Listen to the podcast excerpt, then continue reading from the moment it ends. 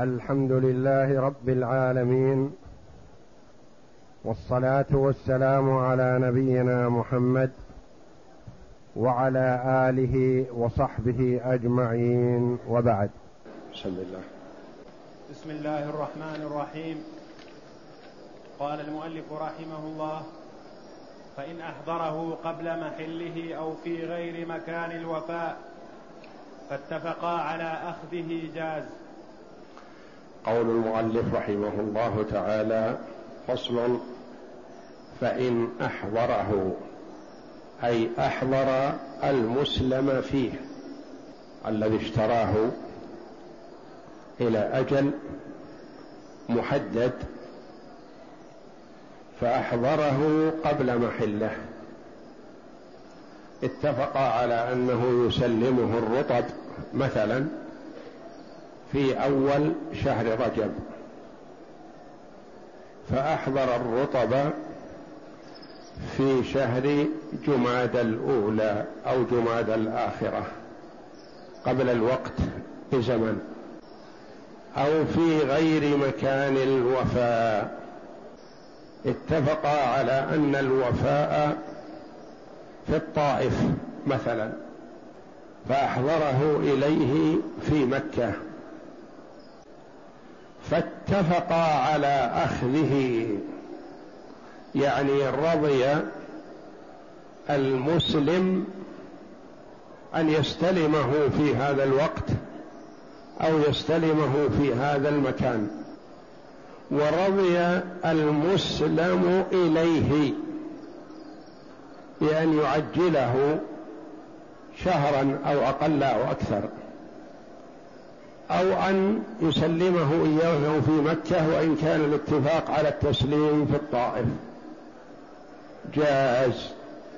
ما دام تراضيا على التقديم أو التسليم في غير مكان العقد والاتفاق جاز ذلك لأن المسألة ترجع إليهما وهما مسلم ومسلم إليه وحضر المسلم فيه فسلماه فاستلماه فلا بأس عليهما.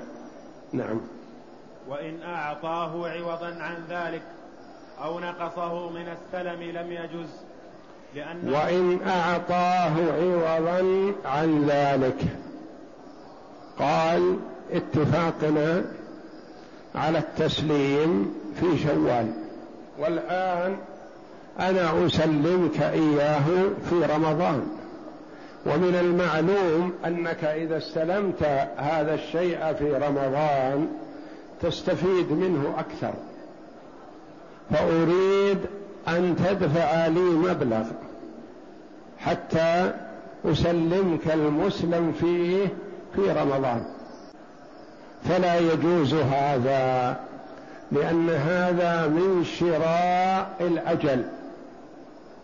معنى شراء الأجل يعني كأن يقول الأجل في شوال فأنا أعجله لك لمدة شهر أو شهرين بمبلغ كذا وكذا فهذا لا يجوز. أو نقصه من السلم لم يجوز قال مثلا لاتفاقنا على أني أسلمك مئة كيلو من البر في شهر شوال. فأنا أريد أن أسلمك البر في شهر رمضان. تستفيد منه في رمضان.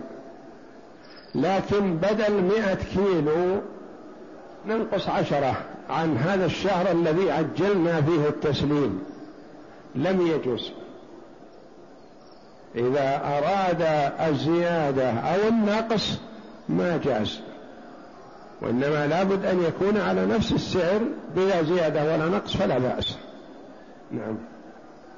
لم يجوز لأنه بيع الأجل أو الحمل. بيع الأجل أو الحمل. يعني يقول مثلا الاتفاق على أني أسلمك إياه في الطائف. أنا أحضره لك في مكة. وفر لك الحمل لكن أريد أن تدفع لي مبلغ مئة ريال عن هذا. أو أريد أن أنقصك من مئة كيلو أسلمك تسعين في مكة. بدل أنك تستحق علي مئة كيلو في الطائف أنا أريد أن أنقلها إليك وأحملها إليك في مكة. ومن المعلوم أنني إذا سلمتك إياها في مكة أنك تستفيد وتستريح من مؤونة الحمل. لكن أريد مؤونة الحمل تكون مناصفة بيني وبينك. تعطيني مئة ريال أو نقصك عن مئة كيلو أعطيك تسعين. مقابل الحمل لم يجوز نعم. وإن عرضه عليه فأبى أخذه لغرض صحيح.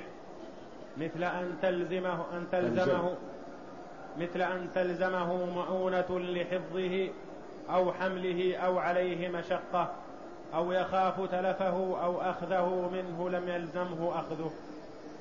وإن عرضه عليه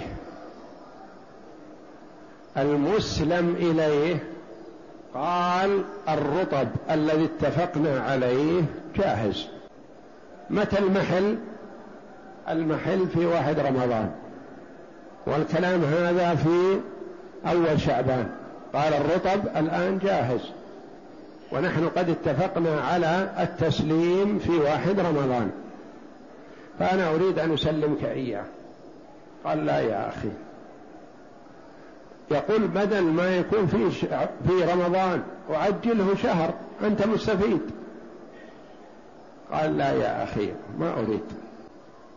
سلمني إياه في رمضان. فترافع إليك. هذا يقول سلمك نصيبك حقك. والآخر يقول لا بقي على زمن شهر يا أخي ما أريدها الآن. إذا جلس بين يديك تقول للمسلم لما لا تستلم حقك وقد حضر؟ حقك يحل في رمضان والآن يسلمك إياه في شعبة تستفيد شهر.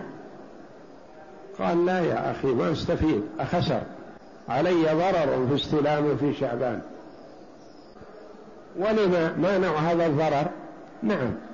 إذا استلمت الرطب طري في واحد رمضان بعته في رمضان واستفدت. وإذا استلمت الرطب في شعبان ما حد يشتري مني رطب. الرطب مطلوب للإفطار. فالناس يبحثون عنه في رمضان. فأنا أريد في رمضان أصل الاتفاق بيني وبين صاحبي أنه يسلمني إياه في واحد رمضان. أنا في واحد رمضان أخذه وأدخله السوق مباشرة وأبيعه. أما إذا استلمته في شعبان فأنا أتعب فيه. ويلزمني حفظه وتثليجه وإلى آخره. يترتب على استلامي إياه مصاريف يا أخي ما أريده. نقول لك حق في هذا. وجهة نظرك صحيحة. أنت يا صاحب الرطب اللي بيده الرطب احفظ الرطب حتى يحل الوقت وسلمه. يقول كيف أحفظه؟ يتعبني. يقول بيعه يا أخي وفي واحد رمضان تشتري رطب وتسلم صاحبك. لأن صاحبك ذكر وجهة نظر صحيحة. تأخير له فائدة مستفيد من التأخير. أو يقول مثلا الآن الأسواق فيها أناس يغتصبون. البضاعة الجيدة يأخذونها أنا ما أريد أخذه في شعبان يغتصب مني ويؤخذ. أنا ما أريد أن أخذه في شعبان لأنه يحتاج مني إلى مستودعات وحفظ. افرض شيء ما يحتاج إلى تثليج مثلا. لكن يقول موسمه في رمضان وإذا أخذته الآن لازم أخزنه. يحتاج أن نستأجر له مستودعات تحفظه كذا إلى آخره. وأنا أريد أن أستلمه في رمضان وأدخله السوق وأبيعه. هذا وجهة نظر صحيح يقال لصاحب المسلم إليه يقال له احفظ بضاعتك حتى يحين الوقت ولهذا قال وإن عرضه عليه فأبى أخذه لغرض صحيح. مثل ما تقدم. مثل أن تلزمه مؤونة لحفظه أو حمله أو عليه مشقة. قل ما أريدها الآن. أنا استلمته يتعبني ويشغلني. أو يخاف تلفه. يقول يتلف قبل وقت بيعه. أو أخذه منه. يخاف أن يغتصب منه. لم يلزمه أخذه. يقول لا أنا ما أخذه إلا في وقت محله. أنا ما أخذه منك في مكة لأننا اتفقنا على أن التسليم في الطائف فأنا أريد منك في الطائف. لأن سوق هذه البضاعة في الطائف. فإذا استلمت منك في مكة لزمني حمله إلى الطائف ترجيعه. لا. أنا أريد كما اتفقنا. سلم لي إياه في الطائف. فكذلك. يعني إذا كان الممتنع له وجهة نظر صحيحة فلا بأس. إذا كان ما له وجهة نظر صحيحة فيلزم باستلامه. مثلا شيء لا يحتاج إلى مؤونة ولا يتغير ولا ضرر على المشتري المسلم في استلام البضاعة. نقول استلمها. ما دام حضرت استلمها. نعم. وإن أباه لغير غرض صحيح لزمه لأنه زاده خيرا. لأنه زاده خيرا. فالتعجيل زيادة خير.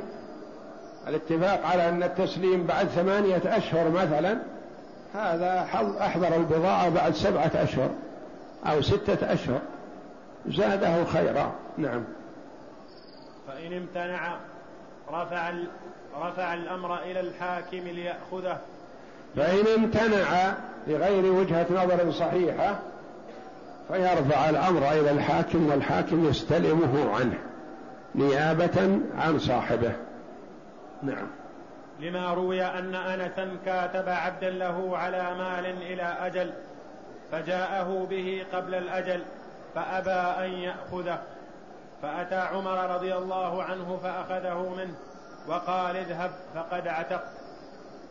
إذا لم يكن للامتناع مبرر مناسب فإنه يرفع الأمر للحاكم والحاكم يستلم المسلم فيه أيا كان. لما روي أن أنسا رضي الله عنه كاتب عبدا له على مال إلى أجل. أنس بن مالك رضي الله عنه له رقيق مملوك. باعه على نفسه وهذا الذي يسمى المكاتبة. والله جل وعلا يقول وإن علمتم فيهم خيرا فك وكاتبوهم إن علمتم فيهم خيرا. هذا العبد نشيط. ويحب أن يحرر نفسه.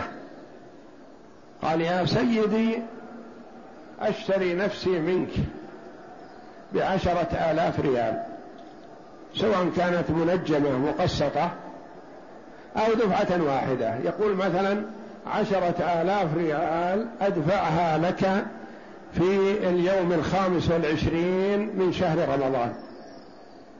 لأني أتوقع أن الناس يعطونني من زكاة أموالهم لأنني أريد أشتري نفسي. يوم عشرين خمسة وعشرين رمضان أسلمك عشرة آلاف. هذه الكتابة. هذا الرقيق كاتب أنس رضي الله عنه على مال. ثم إنه أحضر المال قبل محله. بدل ما يكون تسليم المال في خمسة وعشرين رمضان مثلا أحضره في واحد شعبان. وقال يا أنس يا سيدي خذ هذا المال. المال الذي اتفقنا عليه لأجل أن أشعر بالعتق. أود أني أستقبل رمضان وأنا حر.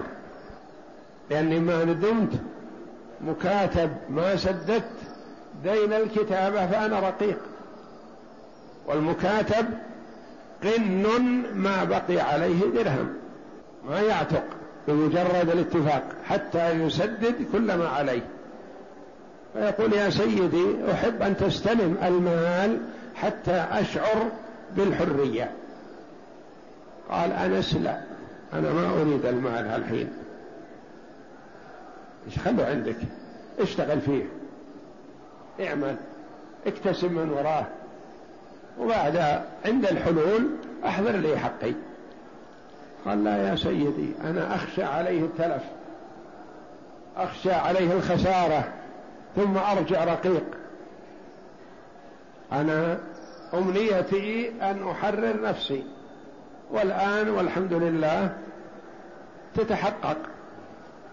فإذا أبقيت المال عندي قد تجتاح جائحة أو يسرق أو كذا أو كذا ثم أعود رقيقا كما كنت. أنس رفض قال ما أريد أن أقبله الآن. فذهب الغلام إلى عمر فقال يا أمير المؤمنين سيدي رفض أن يقبل وأنا أريد الحرية. فقال أحضرت المال؟ قال نعم. قال هاته. فسلمه لعمر وقال اذهب فقد عتقت. لأن المرء إذا سلم الشيء لصاحبه وصل. وإذا لم يستطع تسليمه إلى صاحبه فسلمه إلى الحاكم فالحاكم ولي من لا ولي له.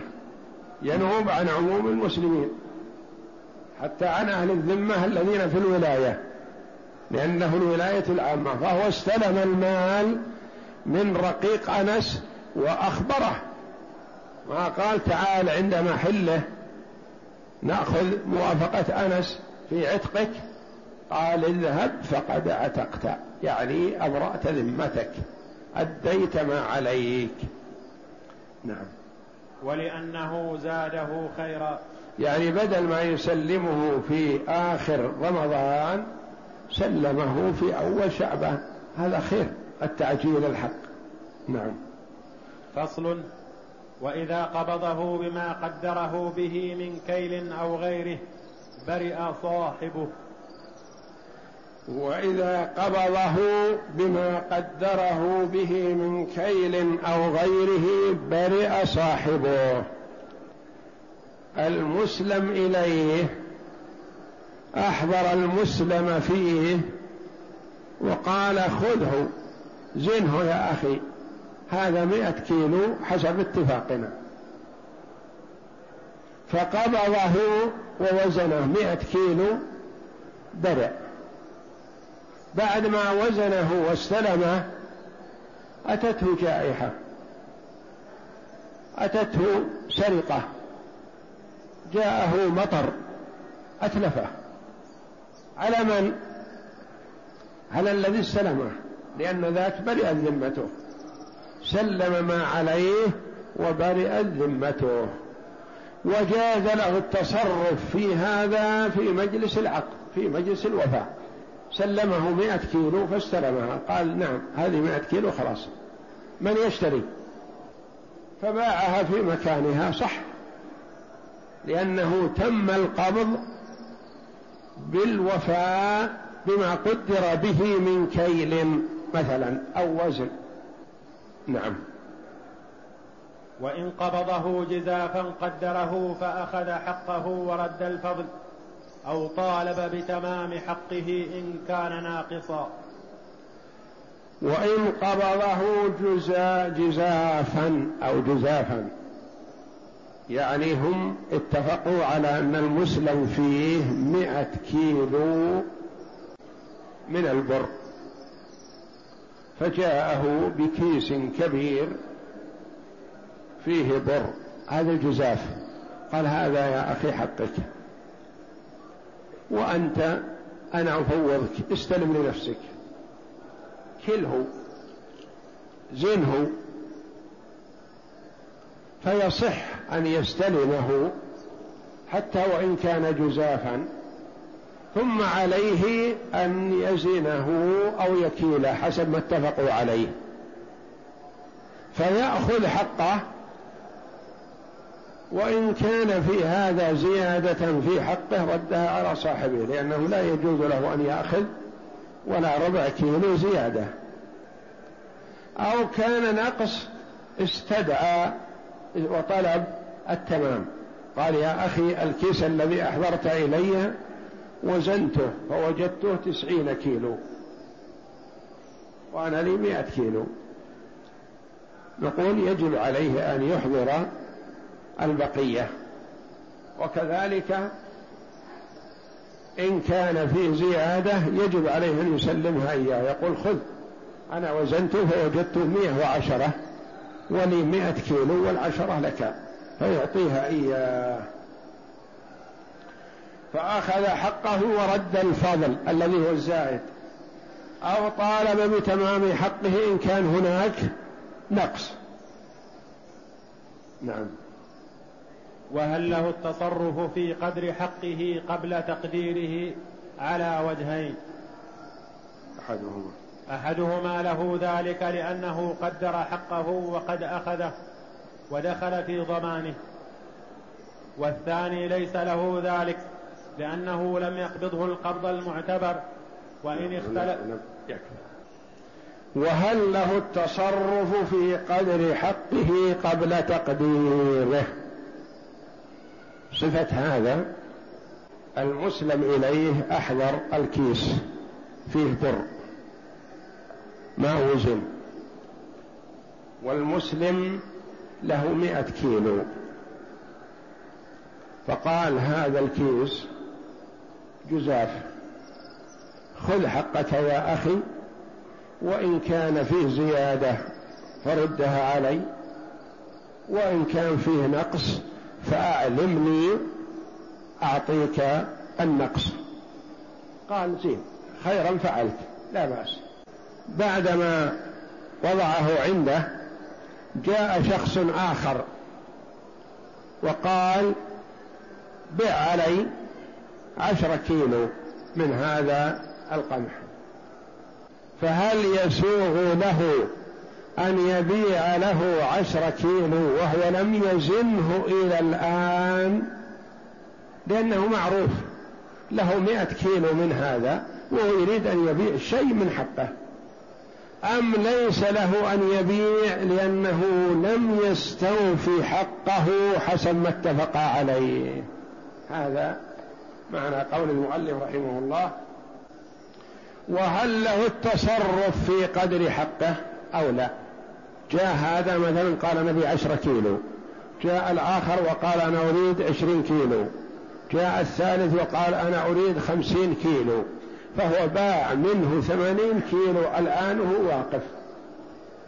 فهل له أن يبيع هذا البيع لأنه ما تعدى حقه؟ أم ليس له أن يبيع لأنه لم يستوفيه حتى الآن؟ وهل له التصرف في قدر حقه قبل تقديره؟ يعني قبل وزنه أو كيله على وجهين. أحدهما له ذلك لأنه يبيع حقه من المعلوم. هذا القمح حقه ما نزل عليه إلا الكيل. فهو يكيل لهذا عشرة وهذا عشرين وهذا خمسين هذه ثمانين كيلو ويبقى له عشرين من المئة. أحدهما له ذلك لأنه قدر حقه وقد أخذه. يعني استلم الاستلام المبدئي ثم كل واحد من المشترين يعطيه مقداره ويعرف الباقي. ودخل في ضمانه لأنه استلم الكيس. والثاني الوجه الثاني يقول لا ليس له أن يبيع من هذا الكيس ولا كيلو واحد. ولو أن له مئة كيلو منه لا يبيع ولا كيلو واحد. لما؟ يقول لأنه ما استلمه إلى الآن. يستلمه أولا ثم يبيع. والثاني ليس له ذلك لأنه لم يقبضه القبض المعتبر بالكيل أو الوزن. وجهان. والمسألة إذا كان فيها روايتان أو قولان أو خلاف فحكم الحاكم إذا تشاجر إليه يرفع الخلاف. نعم. وإن اختلفا في القبض فالقول قول المسلم لأنه منكر. وإن اختلفا في حلول الأجل فالقول قول المسلم إليه لأنه منكر.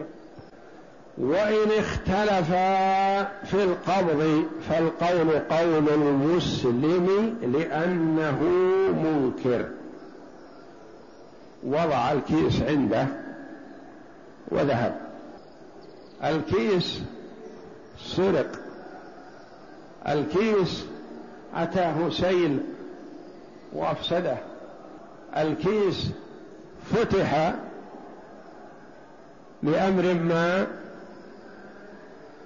فذهب في الأرض انتثر حصل له آفة اختلف. يقول هذا الذي حصل بعدما سلمتك. من الذي يقول هذا؟ المسلم إليه. يقول أنا سلمتك حقك لكن أنت تركته. قال هل كلنا؟ قال نعم كلنا. قال لا ما كلنا. أنت وضعته عندي على أساس أن أكيل واستلم وأنا ما أكلت ولا استلمت. فاختلفا فالقول قول من؟ هو إذا كان عندهم بينة لأحدهما فهي مقدمة. لأنه دائما القول قول كذا إذا قيل فمعناه مع عدم البينة. لكن إذا وجدت البينة خلاص. والقول قول المسلم لأنه منكر. أنكر ماذا؟ أنكر الاستلام وذاك يدعي الاستلام. والنبي صلى الله عليه وسلم يقول البينة على المدعي واليمين على من أنكر. دائما اليمين على من أنكر موجب الحديث النبوي. المسلم يقول ما استلمنا؟ والمسلم إليه يقول سلمتك. تريد أحلف أني سلمتك؟ نقول لا ما نريد يمينك. نريد يمين المنكر اللي يقول ما استلمنا فإن حلف فهو لم يستلم وإن رفض قضي عليه بالنكول. اختلف في حلول الأجل. المسلم إليه المسلم إليه يقول يحل في واحد صفر. المسلم يقول يحل في عشرة محرم. نحن اتفقنا على إن الأجل يحل في عشرة محرم. سلمني يا أخي. يقول لا يا أخي ما اتفقنا على هذا. اتفقنا على واحد صفر. باقي عندي عشرين يوم. دعني أتلفت وأبحث وأجمع ما أسلمك الآن. أسلمك في واحد صفر اختلف. ما في عقد مكتوب ولا شهود. القول والرجل المشتري المسلم يقول تريدون حلف إن الاتفاق كان في عشرة محرم؟ هل نقبل يمينه؟ لا. لأنه هو مدعي وذاك منكر يقول لا ما حل الأجل. هذا يقول حل الأجل. والآخر يقول ما حل الأجل. فالذي يقول ما حل الأجل هو الذي يسمى عندنا منكر وهو الذي تؤخذ يمينه. وإن اختلف في حلول الأجل فالقول قول المسلم إليه. لأنه منكر.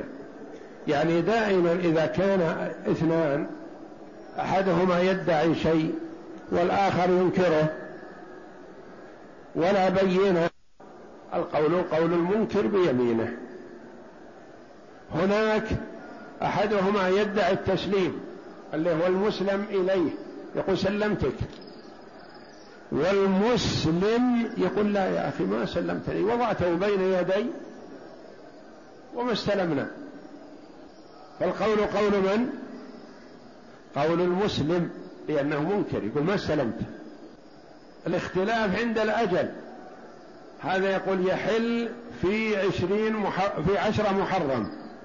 والآخر يقول لا يا أخي باقي عشرين يوم يحل في واحد سفر فالقول قول من؟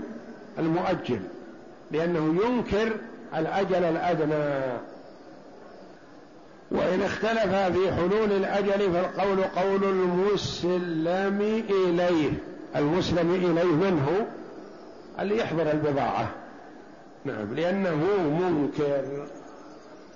والله أعلم. وصلى الله وسلم وبارك على عبده ورسول نبينا محمد وعلى آله وصحبه أجمعين.